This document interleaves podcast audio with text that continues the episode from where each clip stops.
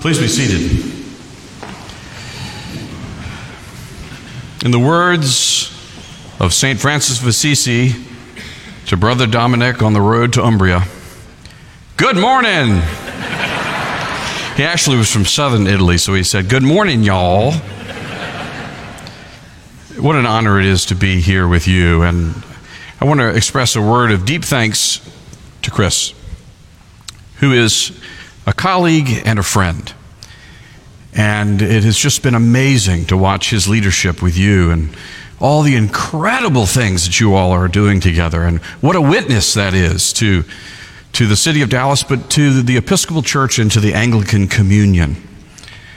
And so I thank you for this invitation. And I also want to thank uh, on this Mother's Day Nicole, who is the real hero. Do you agree with me? Who, in loving and supporting him and raising three kids and loving you, uh, is just the one who gets all the credit. Happy Mother's Day. In the name of the Father, and of the Son, and of the Holy Spirit. Amen. My sheep hear my voice, I know them, and they follow me. Who are the trusted people in your life? Who are the people that you go to when things are crazy and confusing? Who you know when you go to are going to be there and are going to be able to, to provide both a sense of comfort and a sense of direction? People that you know will always walk beside you This Mother's Day, I, of course, think of my wife, who has been the rock of my life. And I can, I could go on and on about her. Frankly, I don't want to fall apart in the pulpit. But she's been, in a singular way, the greatest influence of my adult life. But I also think on this Mother's Day about my grandmother, who laid a foundation for the first 30 years of my life, a foundation on which I still stand. She was from South Carolina, five foot two, a force of life. And she had this very distinct accent. And she had these things that she would say, these proverbial things that honestly, uh, it took me till I was about 33 to figure out exactly what she was saying. She would say things like, when she thought I was being taken for a fool, son, don't take any wooden nickels. And when someone was being kind and I was not being kind or appreciative of what they were doing, she'd say, Never look a gift horse in the mouth. And then when I was reluctant to do something new, to take a risk, she would say, You can't make an omelet without breaking some eggs. But throughout my life, there were two things that really sank into my heart. That through all the challenges, all the ups and the downs, all the chaos, all the uncertainty, have been the guiding truths. First, she told me, Chip, I love you, and God loves you. And I want you to remember that always. She also said, Chip, you were created for a purpose. Stop thinking about yourself so much. You're not that interesting. You're created for a purpose. And while it may take time for you to find it, if you keep listening to the Good Shepherd, to Jesus, He will show you the way. So I ask you again who are the voices that you listen to, who have shaped your sense of who you are? Jesus I hope, is among those voices. Everything else is noise. And the first message is that you are loved unconditionally. Do you believe that? I mean, you hear it a lot love, love, love, love. If you believe that God loves you, raise your hand. Okay. Now, if you believe that God likes you, raise your hand. Okay, we got some work to do here, right? Because love always transcends like. One of the people that taught me a lot about the depth and breadth of God's love was a man called Brennan Manning. He sort of grew up in uh, uh, sort of a high achieving household, you know, kind of good on paper, right? Got to look good on paper. And there was always this sort of pressure that he had. It was a kind of conditional love. And, and you and I know this great truth that C.G. Jung said the greatest psychic burden on a child is the unlived life of their parents. Got to exceed them, right? Exceed that station in life. And so, what, what sort, of, sort of sank in to him was this sense that he was never good enough which of course always translates into a kind of a, a, a lot of unhealthy striving. Maybe if I can achieve uh, success, I'll, I'll, finally be uh, able to love myself. He even, you ready for this? I mean, this is, this is how this can really drive you. He joined the priesthood thinking that he would be able to earn Christ's love. One day, he had just had enough, spinning his wheels, eaten up by self hatred and loathing. And he went to away on a, a, silent retreat. And it was there in the silence and the beauty and the awe of that particular moment that somehow the voice of the shepherd entered right into his heart. Stop trying to prove yourself Brennan, my love for you is unconditional. You don't have to earn it. It's called grace. It's one way love. And this is what he wrote in response to this, to this great epiphany, to this great revelation. Are you ready for this? Some of the most powerful words that I have ever heard. He wrote, in the 48 years since I was first ambushed by Jesus in a little chapel in the Allegheny Mountains of western Pennsylvania, and after literally thousands of hours of prayer, meditation, silence, and solitude, I am now utterly convinced that on Judgment Day, the Lord Jesus is going to ask each of us one question and one question only.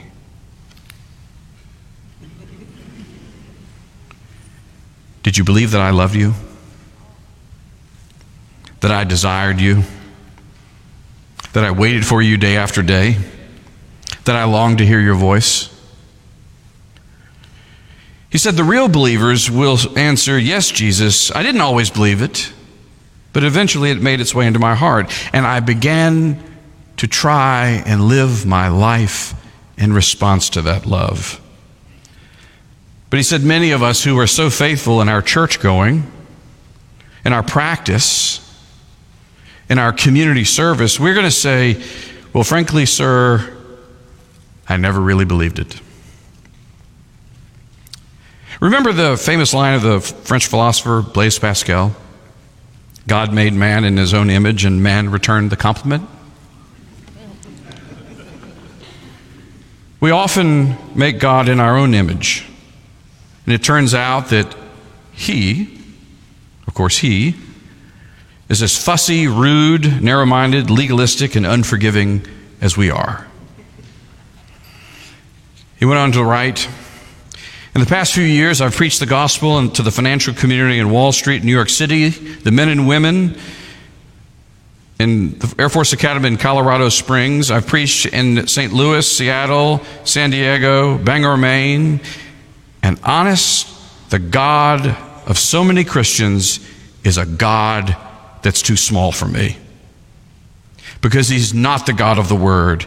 He's not the God revealed by and in Jesus Christ who comes to you at this moment and says, I have a word for you. I know your whole life story.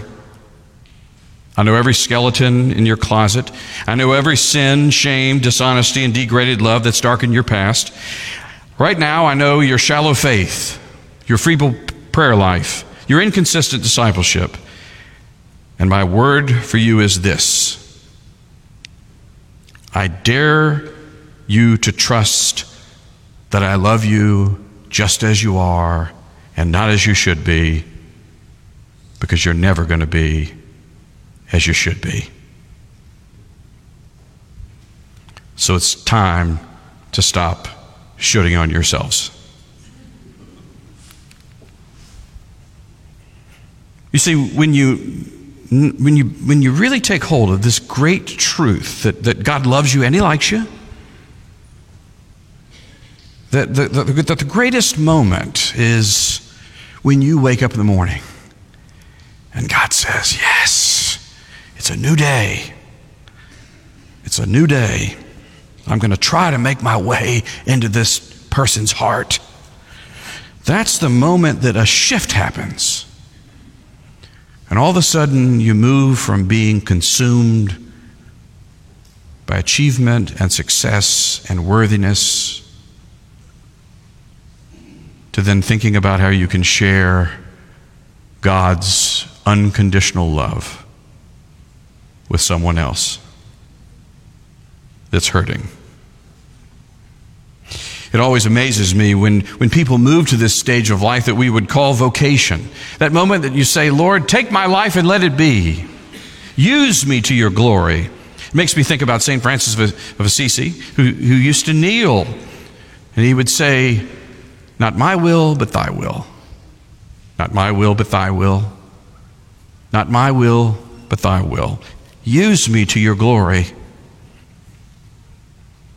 It always just amazes me what, what people get themselves into when they're, they are sort of caught up in the power of, of sharing God's love. Last week, I uh, went to, to D.C. To a, to a meeting at the National Cathedral. And I took an Uber. And I was, I was driving around with this Uber guy. And I'm like, uh, tell me about yourself. I mean, I love to talk to, the, to Uber drivers. Tell me about yourself. And he says, Well, you know, uh, I'm getting ready to retire. I said, Really? That's wonderful. Congratulations. You know, a lifetime of, you know, doing, you know, whatever you've been doing, and you, now you're, now you're going to retire. I said, What are you going to do in your retirement? He said, I'm going to drive Uber.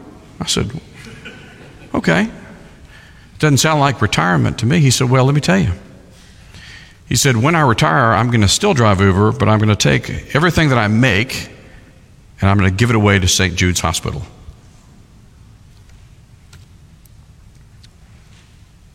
What did Mother Teresa say? Do small things with great love. But then I think about also people that that also they dream and, and, and God gives them these extraordinary visions and this energy to sort of take on the big problems of life. And I think about another person who I love so deeply who never really got retirement, but he definitely got rewirement. After a successful law practice, he went on to dedicating his life to education. And then after that, after setting up an extraordinary system of is transforming people's lives, he went on to tackle mental health.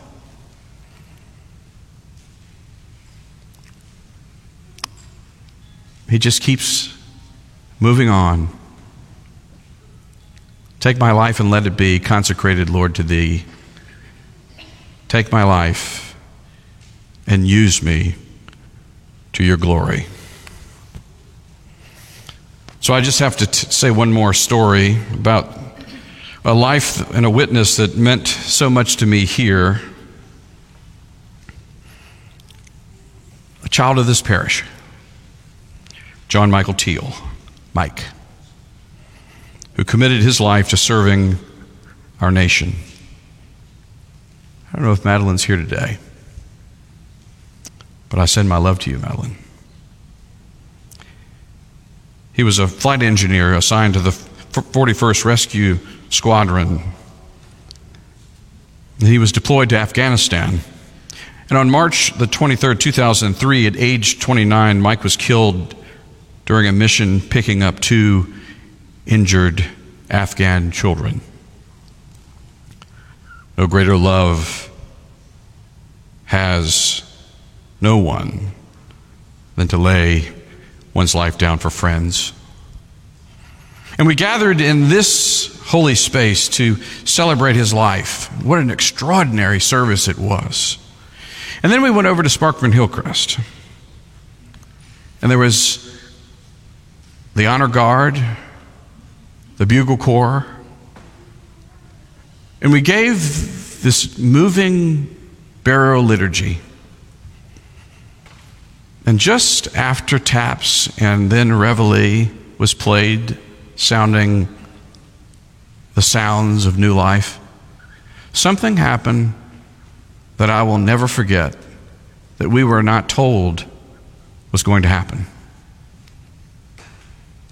Right at the time when we were about to say, Alleluia, Christ is risen, three F 15s flew over what seemed at tree length in missing man formation.